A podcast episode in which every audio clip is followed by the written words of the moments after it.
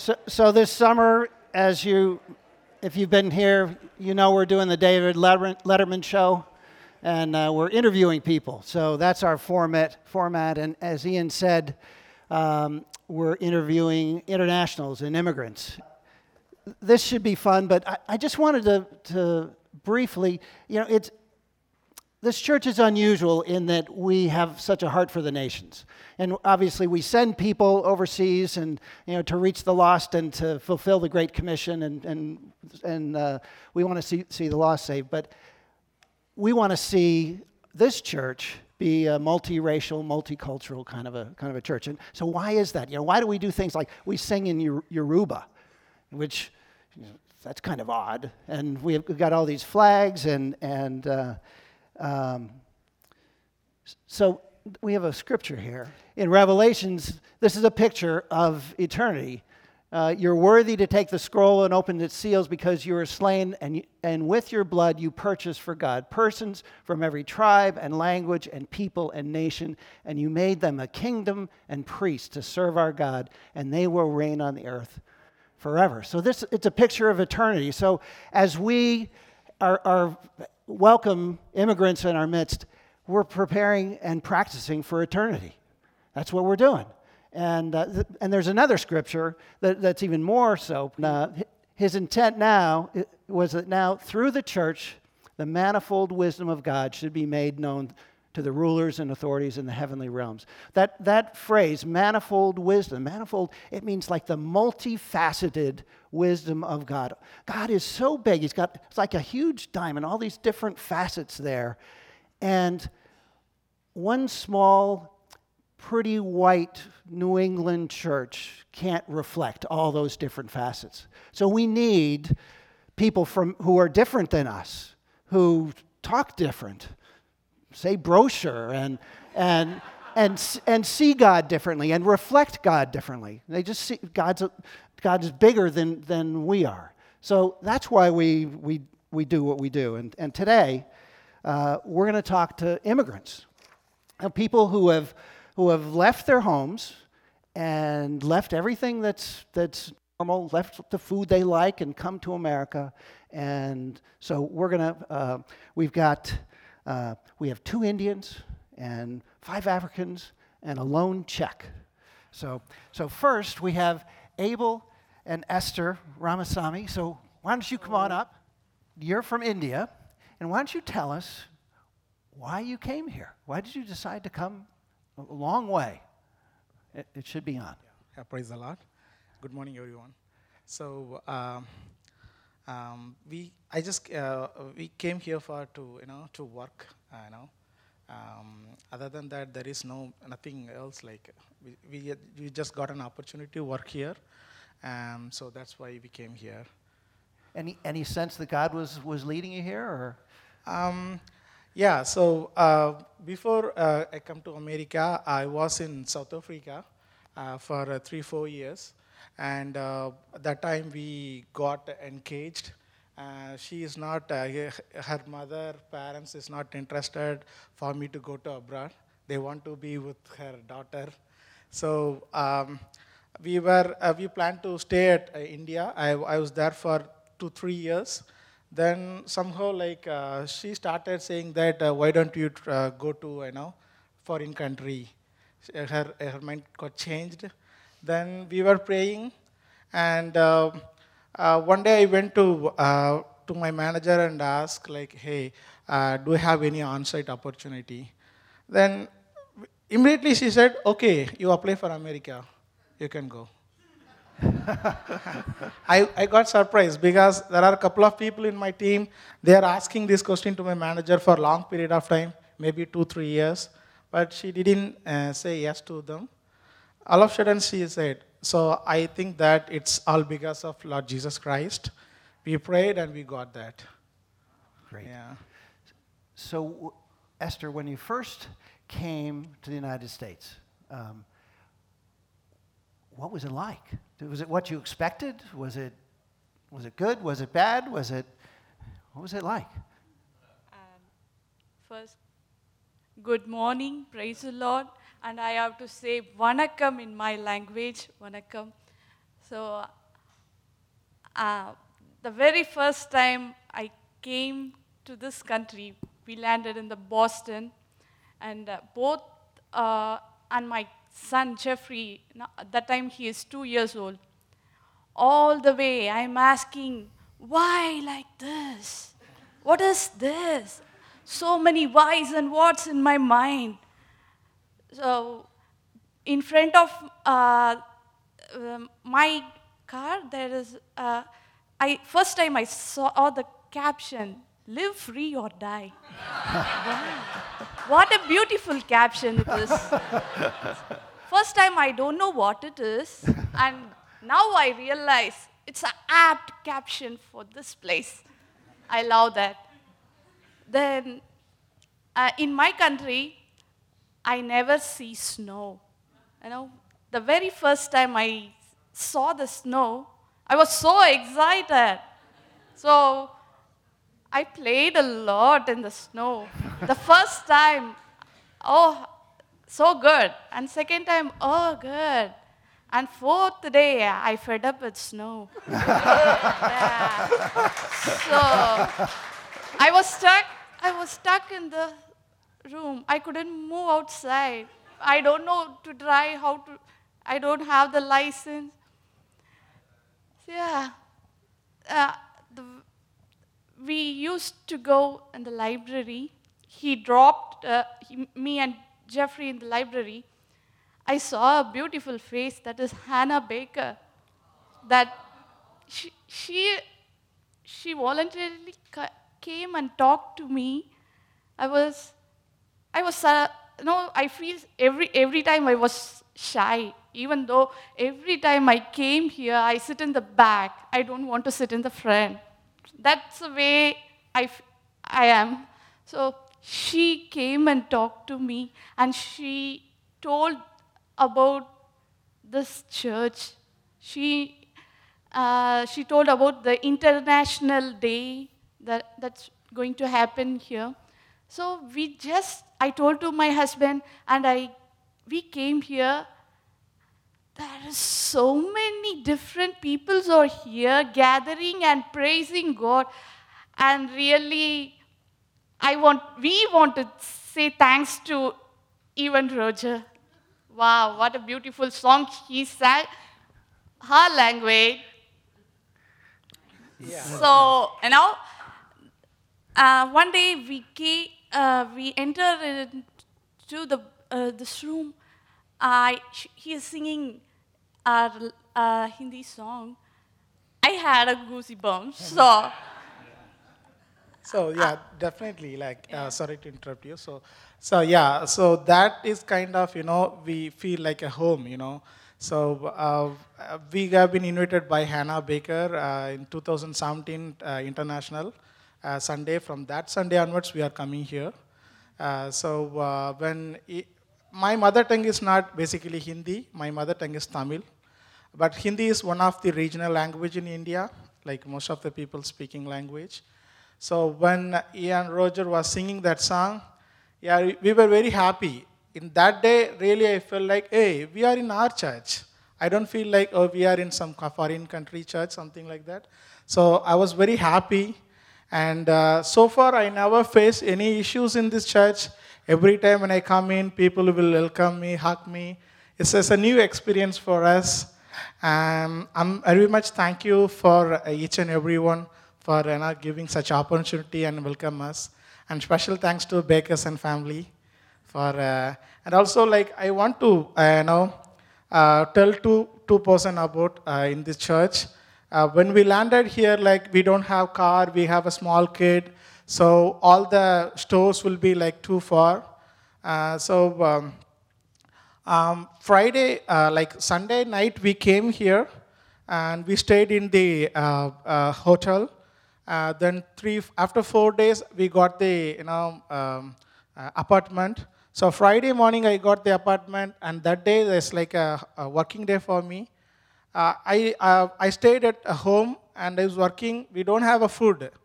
We didn't have breakfast, lunch. Jeffrey was two years old and I want to go to you know um, uh, uh, you know, a restaurant or some, something to buy. I have a Forex card that is not acceptable by the Uber, so I, I'm not able to book Uber also. At the same day, I have lots of meeting, but these people are very hungry. Uh, we don't know what to do, and uh, there was an um, when I was in India, back in India, people used to tell that, hey, American is not uh, so much helpful. They will be like independent. They will not uh, know, help you, something like that. So they created something on my mind. So I'm really scared to, you know, talk to an American to ask for an help.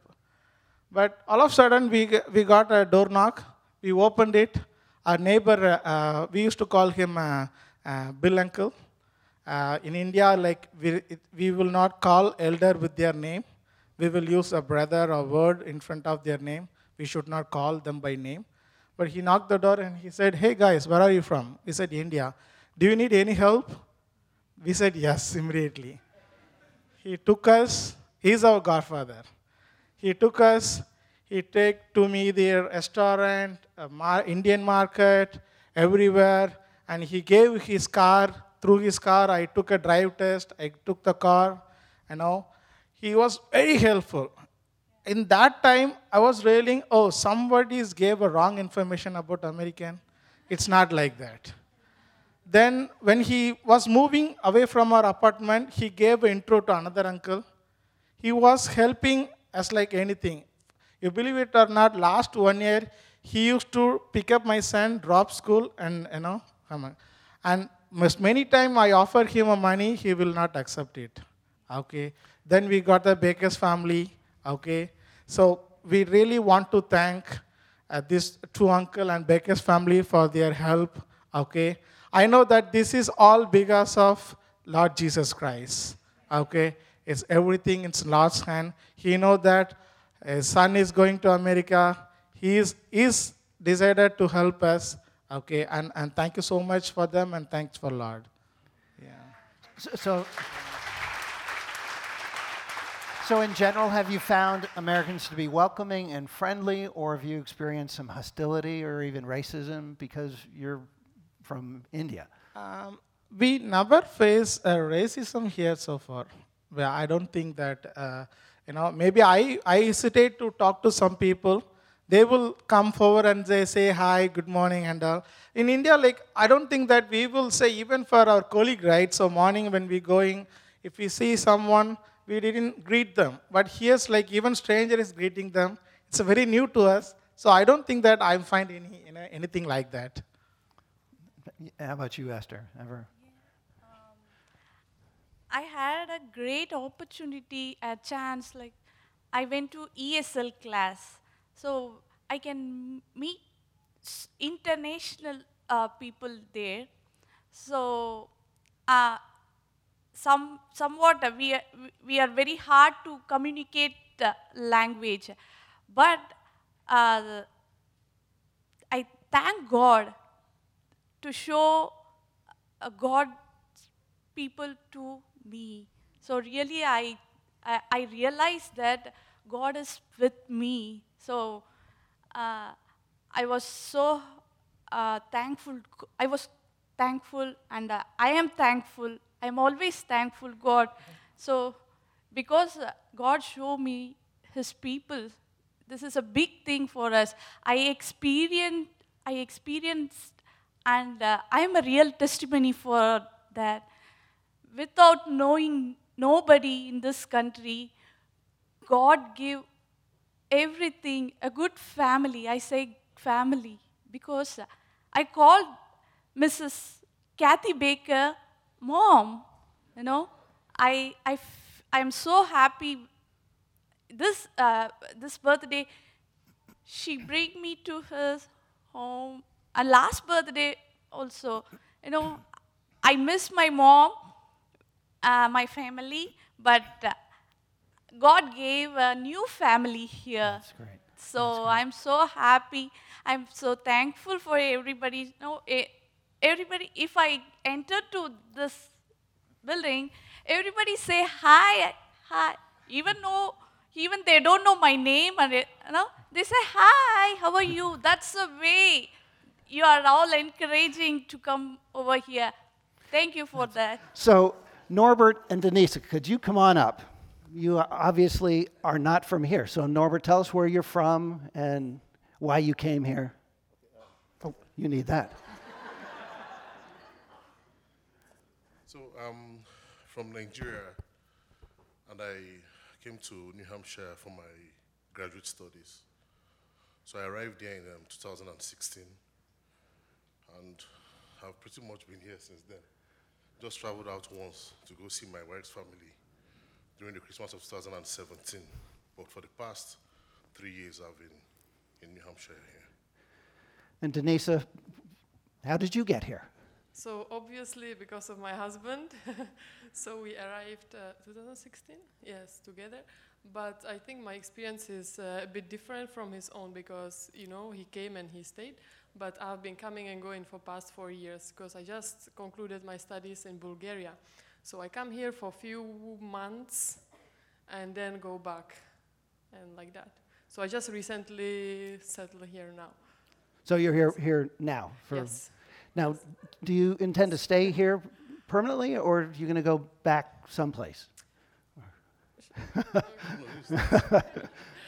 I think we, we have not agreed yet, but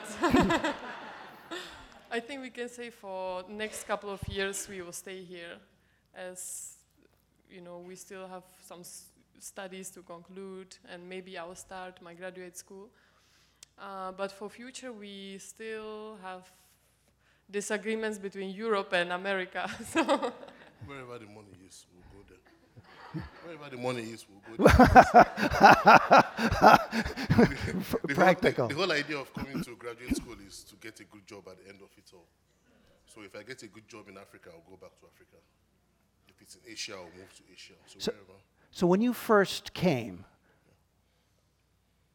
landed, had you, had you ever come to uh, the United States before? No, that was our So, first. what, so what was it like? Okay, um, it was the, the, the first day we took a walk. We landed um, in the night. So the next day in the morning, we took a walk. We were going to Hannaford in Durham. And we met a lot of people on the road, and they were smiling and greeting us. And I turned to my wife and I said, Does this happen in your country? She says, No. See, it doesn't happen in mine too.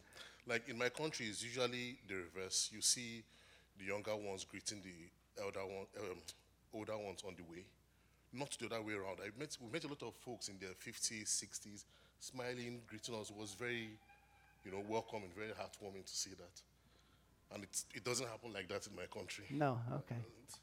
In my country, it's even different than yours. In my country, the young ones, they pretend as if they don't see the old ones, so they don't need to greet them. so we were pleasantly surprised. Yeah. So, when you came, I assume you left family. And, I mean, how was that? Was that hard? I've, I've been a nomad since I was 18, so it was pretty much standard for me. I left home then, usually go home once in a while. So for me, it wasn't, it wasn't so much of a, a sacrifice or a cut off from my family per se. It was okay for, I, I mean, I have no complaints. Okay. Yeah. S- So, so um, in general, have you found that uh, Americans have been have welcomed you warmly or uh, been friendly like that, or is it? I, I, I think it's generational. Like um, most of the older Americans I've met, 40s, 50s, 60s, have been very, very wonderful to us. Then maybe because I stay in a university environment, I don't know what the, the younger ones don't really have time for anybody except what they want to do at the moment. so that's the experience I've had. But in the church here, for instance, when we were moving to our new apartment, I spoke to Isaac, Isaac more about it. And before I knew I had Obadiah and Sierra, I had Nate Pinsins, I had a couple of people come help me move my stuff. Then I've been invited to dinner by the Lawrences. I've been helped out a lot by the um, Myers. Like, I've had so many people in church, the younger generation like myself, help us out a lot. But in school, I've had different experiences with the younger generation. But in church, in school, everywhere I've met the older generation, it has been a different story altogether. They're always nice, always friendly, always helpful. Ever experience any hostility or racism because of your, your immigrants? Um, once I went to a grocery store and someone, barely 23, 24, called me boy.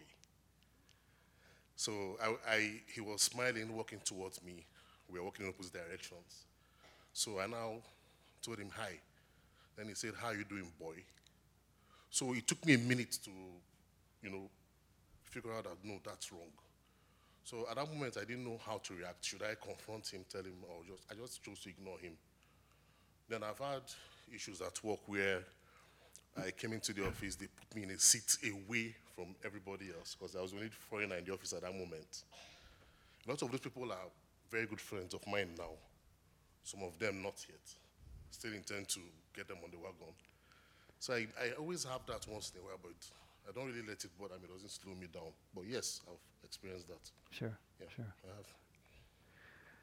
So, uh, I assume you were part, parts of churches in, in your home countries. How, how is this different than there?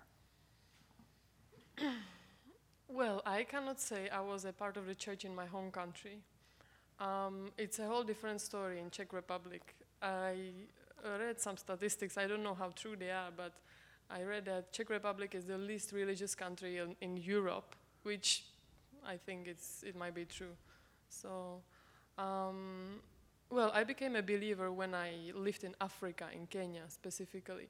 So my whole Christianity and discovering Jesus was, you know, that in that African culture. Yes. Um, and then I, I've been traveling since then. So, um, church in Czech Republic, I mean, it's it's a sad story. It's a sad. Sto- I live next to the church, like literally, like where this building is, like 100 meters, there is a church. Every Sunday, you don't see like people there. People just don't. Go. And it's a beautiful building, but Yeah. yeah. Um, How, how about you, Norbert? How is it Um, different than in Yeah. Nigeria? Nigeria will have a lot of churches. Every street there's a church. Some streets you find two or three churches there. So um, the Christianity is one of the major religions in Nigeria. It's either you're a Christian or you're a Muslim, or you're one of the other minor. I don't believe in God um, people. So being a Christian in Nigeria is pretty simple. It's not something you hide. You say it out boldly because everyone will expect you to be either, to be either a Christian or a Muslim. The um, difference now between church back home and church here is that there is really, there's little or no community outside the church. Like, or inside the church rather. Let me say, people come to church, meet themselves on a Sunday, say hi, greet, ask about their family and their lives, go home, and that's it till next Sunday or next prayer meeting. Over here, someone sends an email, let's have a barbecue, Dover residents. We all gather in Dover, we're having a barbecue. You know, there's that community. Someone has a baby, we have a roaster who is going to cook and take it to the um, new mother. The community that we have in this church here, I have gone to a couple of churches in Africa and I, in Nigeria, and I have not seen that community. It's just meet on Sunday, go, meet the next day, go, that's it. Which is why everyone should join one of those groups that Ian just talked about. Right. That's right. S- So, would you have any advice to the church here about how we can uh, befriend internationals and immigrants and, and just be more open? I don't think the church can do, yeah, more than or anything different from what the church is doing right now. I, we, we, I mean, we, we used to stay in Durham. Our first year we stayed in Durham, and we have churches in Durham. Um, um, Professor Funsho invited us over to this church. We came here. First thing we saw was the flags. We said, okay, with a lot of flags here, you know. So we now got to meet people, got to make friends, and we take the bus from Durham to Portsmouth every Sunday to attend church service. I mean, there's only one reason why we would do that because we felt at home here. So, you have to bring, take the bus. We, we used to take the Okay. bus before we had a couple of church members drive us to church. Okay. Then we had our own car. So, but to make that trip all the way to church every Sunday means we feel at home here, we're welcome here. Nice. Is there a Nigerian flag here? Czech Yes, flag? That's the first one here. No, there's no Czech flag. All right. I'd love to chat longer, but w- we've got other folks. So thanks. our next, our next guests are Funsho and Bola. So come on up. Funsho and Bola are, are also from Nigeria. So you probably don't know it. Funsho and Bola are, are probably our most highly educated members. So that should count for a lot. So I'll let you have the microphone. So, so you came here a long time ago. When did, when did you, you both come?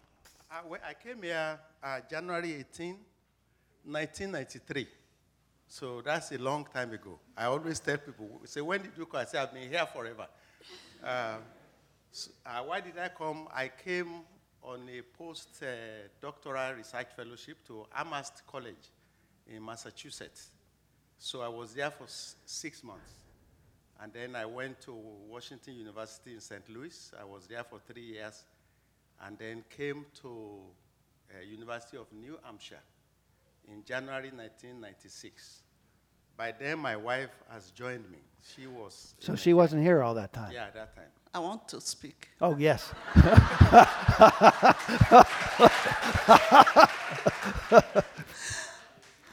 So I came um, 1995 to join him. So we were geographically separated for three years uh, with two kids that I was caring for. So I came December 1st, 95 to join him in St. Louis for one month before we came January of 1996.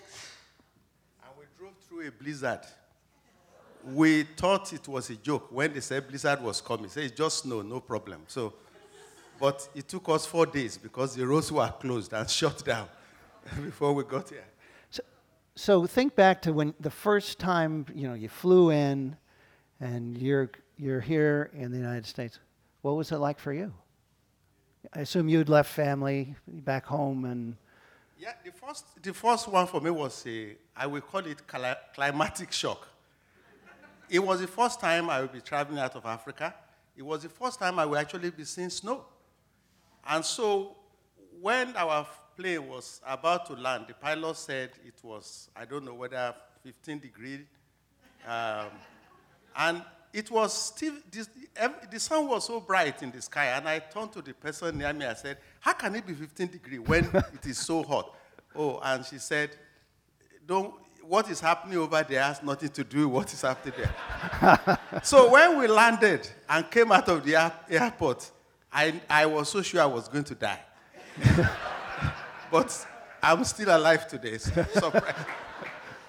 How about you, Bola? What, what was it like? Yeah, um, actually, I came December, so the whole street were littered with and with decorations, and so I'm like, wow, this is so beautiful. How we ever be like, you know? Um, but then came January, everything was cleared, so I faced reality. Um, but I also noticed the difference between St. Louis and New Hampshire. Um, the cultural shock for me in St. Louis was we start where we went to his church, the church he was attending, and people were so nice. They were hugging, and that was cultural shock for me for opposite sex to be hugging me. Don't do that. And I'm like, wow, this is, uh, what's this about? And then coming to New Hampshire, I was expecting that. I was expecting that's going to happen, but that was not the case. No, no hugging in New Hampshire. It was uh, a handshake. like- and I'm like, wow, that's also different. yeah, It's like double culture shock. yes, exactly. So, so uh, before you came, you must have had a picture of what the United States was like. Did it mat- match up to your picture? I think it did to a great extent. I mean, you, you hear great stories about United States. You know, uh, people here, when you think, people think people outside the world don't actually think positively about this country. Actually, people think very positively about this country. All the bad stuff or negative stuff, they don't hear them or they don't care about them. It's the big story of a great country, a one. It's like going to a, a, another heaven because you have not been there and you hear all this great story. So I think it, it, it, it fits it in some ways that I, I wasn't disappointed with anything. The only area I was disappointed, maybe in the area of Christianity, I was expecting that there would be, this is the Christian country, you know, because over there, all the big names in Christianity, they are all from America. So I was expecting everybody will be Christian. So when I got here and I was mentioning some big name, nobody knows them. And it's like I actually remember we were in Dover at a Christian bookstore, and I was desperately looking for the latest book of Kenneth Hagin. And they said, Who oh, is Kenneth Hagin? I'm like, Are you serious? You don't know who Kenneth Hagin is? Like, I was completely shocked because those are books that when you become Christian, you begin to feed on them to know the authority of a believer. So you don't know what that is? I was shocked. So you, you've discovered that uh, for many Americans that the church and Christianity doesn't have a great reputation. And so, so what would you say to someone not a Christian uh, to talk about your faith? Um, yeah, I think, uh, I mean, we've experienced that, that it seems as if Christians are being intimidated here and we cannot say you are a Christian, oh, because the federal government pays your money, so you can't mention church. There was a time I was about to let go my job because I said, God will take care of it. And they said, What does God ask to do with anything? Uh, so, usually, what I start with people is, uh, How is your spirituality? They love that. They want to tell me whether it's new age or they go to church or their parents used to go to church before, but they don't. So that's the way I approach telling people about or witnessing to people about their, their life. And at times people will pick it up and say, um, you must be a Christian for whatever reason. I don't know how. They just pick it up from my face and we start to talk about that. Well, I th- just, I mean, like uh, said earlier, uh, in Nigeria, for instance, um, everybody is, is a religious society, so everybody is religious. So when you talk about religion or faith, nobody is surprised. People expect it, you know, that whichever one. Getting here, you discover that a, it's almost like a cultural conspiracy that if you are a Christian, keep it to yourself It's private. Over there is not private. You are not supposed to keep anything to yourself, and nobody is surprised that you carry it around. So, for that reason, it's actually easier to be Christian there than it is here. It's more challenging. You have to really this, make up your mind. This is what I'm going to do. I always tell people when I first arrived there, for the first few weeks, I didn't go to any church. So one morning, I just woke up. I said, I'm not going to allow this country to make a pagan out of me. I will just get out any church that I find on the street, whichever first church I will go in. And that was how I started attending churches. Uh, sharing our faith, I think the way, for me, the way it's worked is I realized that because people are not exposed to Christianity, but when I tell people, they ask me, why are you here? And I tell them, God asked me to come here. They are shocked. And I say, why? I say, because I had other options and I wanted, and I pray, and God said, no, don't go there. This is where you should go. So they are interested. That God could be so interested that He would tell you specifically what to do. And that amazes them. You know, I had a student like that, that she, she was asking, uh, Why are you here? And I told her that it was because God asked me to come. I, and I told her I got job in three places. I wanted to go to another place, and God said, No, I can't go. And I fought with God for a while. Eventually, I gave up. And she just couldn't deal with it. But that was how she became a Christian. She became a Christian that very day after we finished talking, joined the Christian fellowship on campus, became the girlfriend of the president of the fellowship, and they got married. And she wrote me from Alabama and said, It's because of me that she's marrying this person and that I must come to the wedding. So there, I try to just tell them this God is not a joke, it's real. That's the way I present it because you can't use theology or argument or reason. But when you make it so personal, people hear about it. Nice. That's nice. So, what advice would you give to us of how we can can uh, welcome internationals and immigrants in our midst? Um, I mean, we are doing a great job. Look at that, uh, you know, the flag and all of that.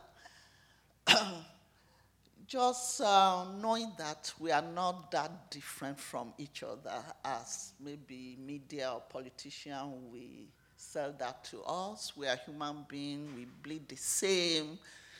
If to celebrate our similarities and lean into our differences, we have to lean into so many different things.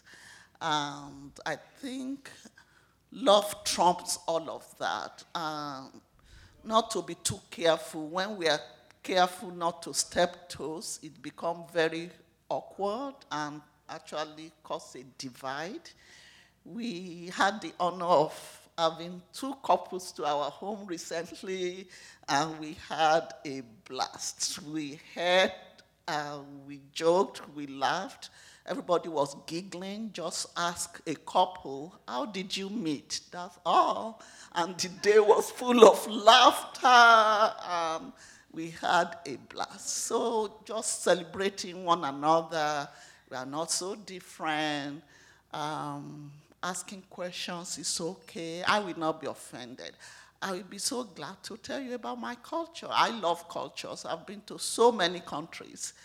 I just love culture. I love people. And if I don't know, I will ask. Nice. Yeah. Any- Well, uh, I mean, you are. This is not to make you feel too too proud there, but you're actually doing great. You know, we've been to many churches. This is this church is doing great as far as uh, a conscious, deliberate effort to be inclusive, to create a diverse, multicultural. It's not in every church you see flags like this. You know, the song that you sang this morning, Oluwa Tobi, is actually in our language. Nigeria has over 300 languages. That one is from Yoruba, which is the language that we speak. So it's, um, I mean, those are, they are kind of uh, small, small things. You know, so I think people just need to be genuinely welcoming. You know, you don't just tolerate people, you welcome them, you show interest in them. Uh, if they're already here coming to church, you are there, that's a big, huge one because they're already here. You know, people will keep coming if they feel welcome, if they also have friends. Because if you don't have friends and you're always alone, when the church breaks, nobody talks to you. Eventually, you will stop coming. So let's reach out to people. I remember the very first day we came here, a family in the church, I don't think they are here today, they live in Newfield, actually invited us the very first day to come to their house. The very first day we arrived. That was very unusual. They didn't even check us out, whether we are kind of dangerous or. You know, uh, so, but that, I was, that was very impressive. So I think it's the leadership, there's a commitment from the leadership, which is important because without that. And then the other thing is that creating a multicultural church is not a simple process, it's also a painful process.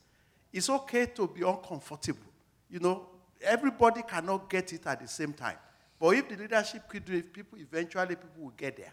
Because you're asking people to make sacrifices, to, to go outside their comfort, comfort zone. It is all right to be uncomfortable. There is nothing wrong with that. You know, but so I think it's a genuine commitment to friendship that we make it work. So keep Awesome. on doing the good thing that you are doing.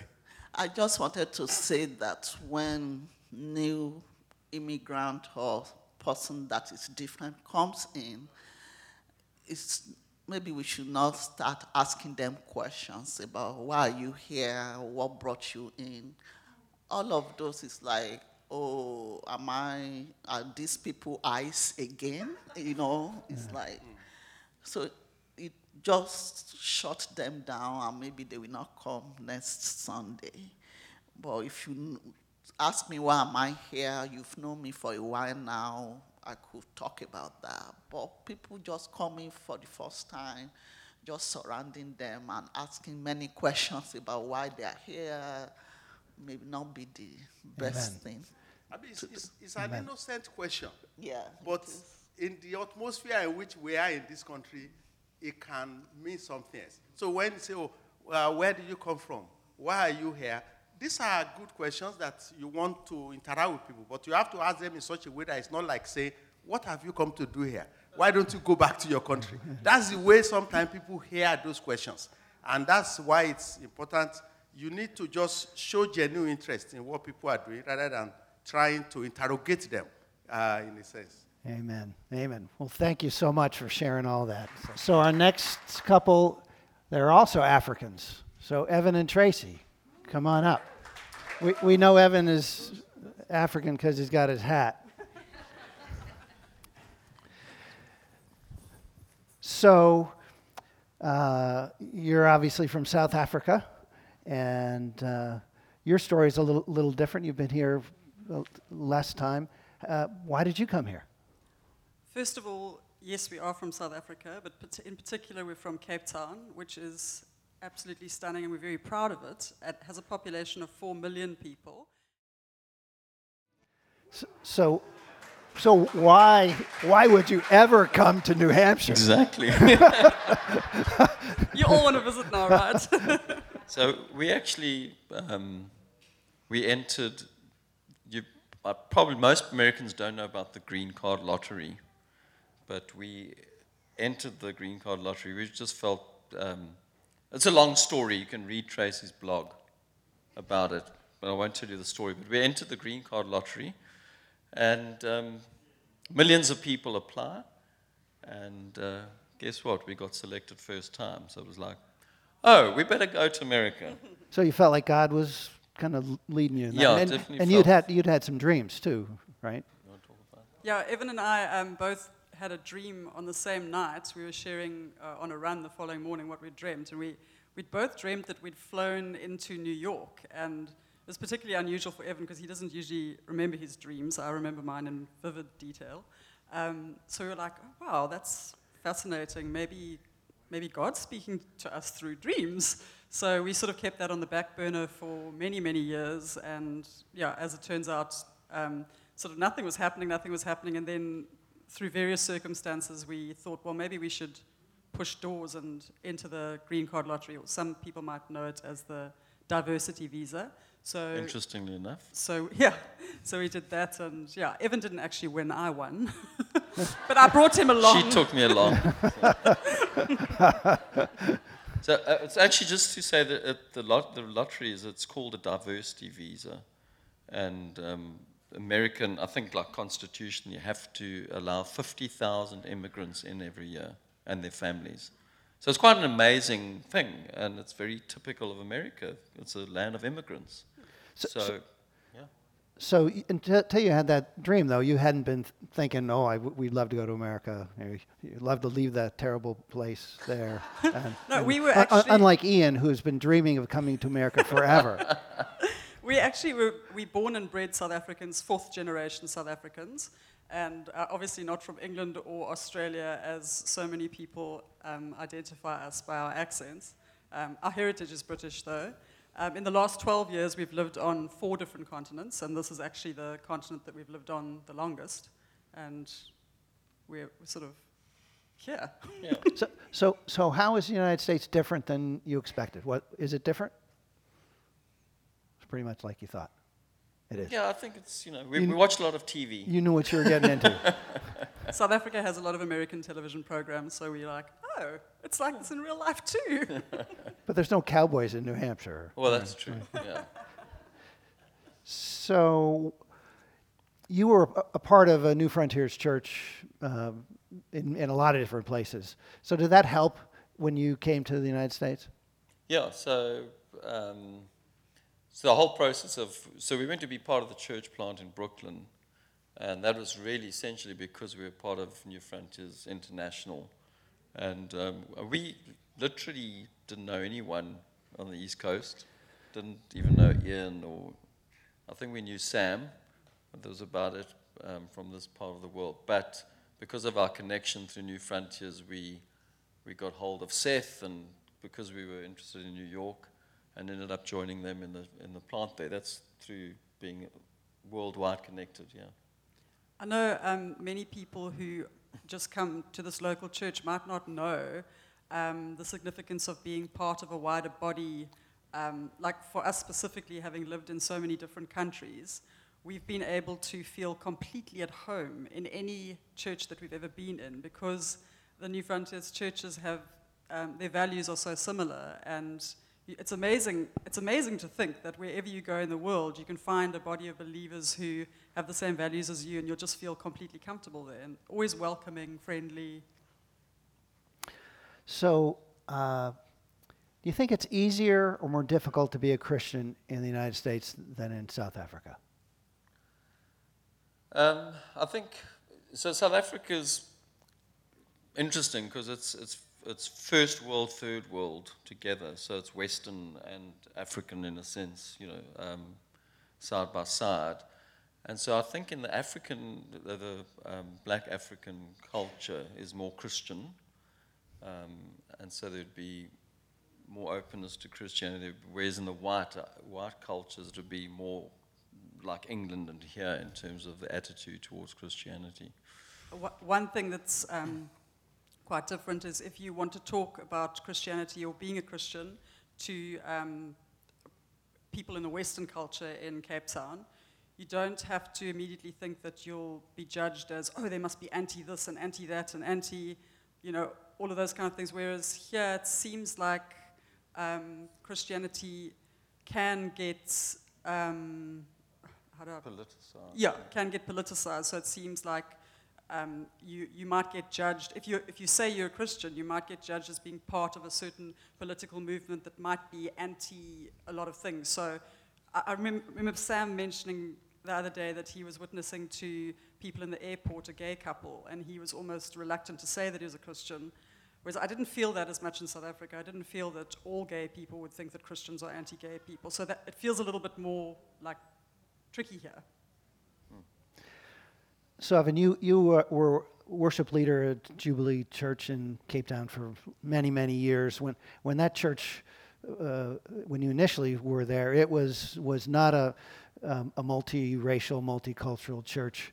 So, so how did you, you know, through worship, you, you helped change that? So, what did you do? Yeah, so we, we, because if you know the history of South Africa, we had the apartheid system, which was, means separateness. So, um, the black people were shoved out into their own areas. It was called the Group Areas Act. So essentially, we had separated communities. So white people would live in their communities and black people would be in their communities. And, and the only time you'd ever associate with black people was when they were your maids and gardeners, and, and that was about it, really. Um, so in our community where the church was, there were no uh, residential black folks living. So um, we had to prophetically um, make a decision to reach across the not only just the, the color divide, but also the geographical divide. Um, so it was quite. And, a, it was a very and it's, a, um, it's a language divide too, and a right? language divide completely. Yeah. So it was um, a very concerted effort, a prophetic action thing. So um, in terms of the worship, clearly remember our elders and deciding that we, to, to get the ball rolling, we said we want two, two songs a meeting. That's it, in a different language. Even though you didn't have people. Even though we didn't have, we had maybe like four or five um, people of, of different colors. So. And just like um, Funsho was saying earlier, it's amazing how I, um, you wouldn't say so now, but I was like really um, I was uncomfortable about that. And I was like, I don't understand why we're singing a song in a different language if there's only two people in our church that speak that language. But then, as, as Funsho was saying, the, the vision comes from the elders and comes from the leaders of the church, and they started speaking into it and explaining that, you know, and I like what Funsho said, it's good to feel uncomfortable sometimes. You grow when you're uncomfortable. If you're just comfortable the whole time, you stay in the same place. So now I'm like, it's hard for me to get through a Sunday where we aren't singing an African song. And obviously, like here, we do it less. So it's amazing how like I went from being anti to now like, I need it. So uh, we're going to finish with a song now.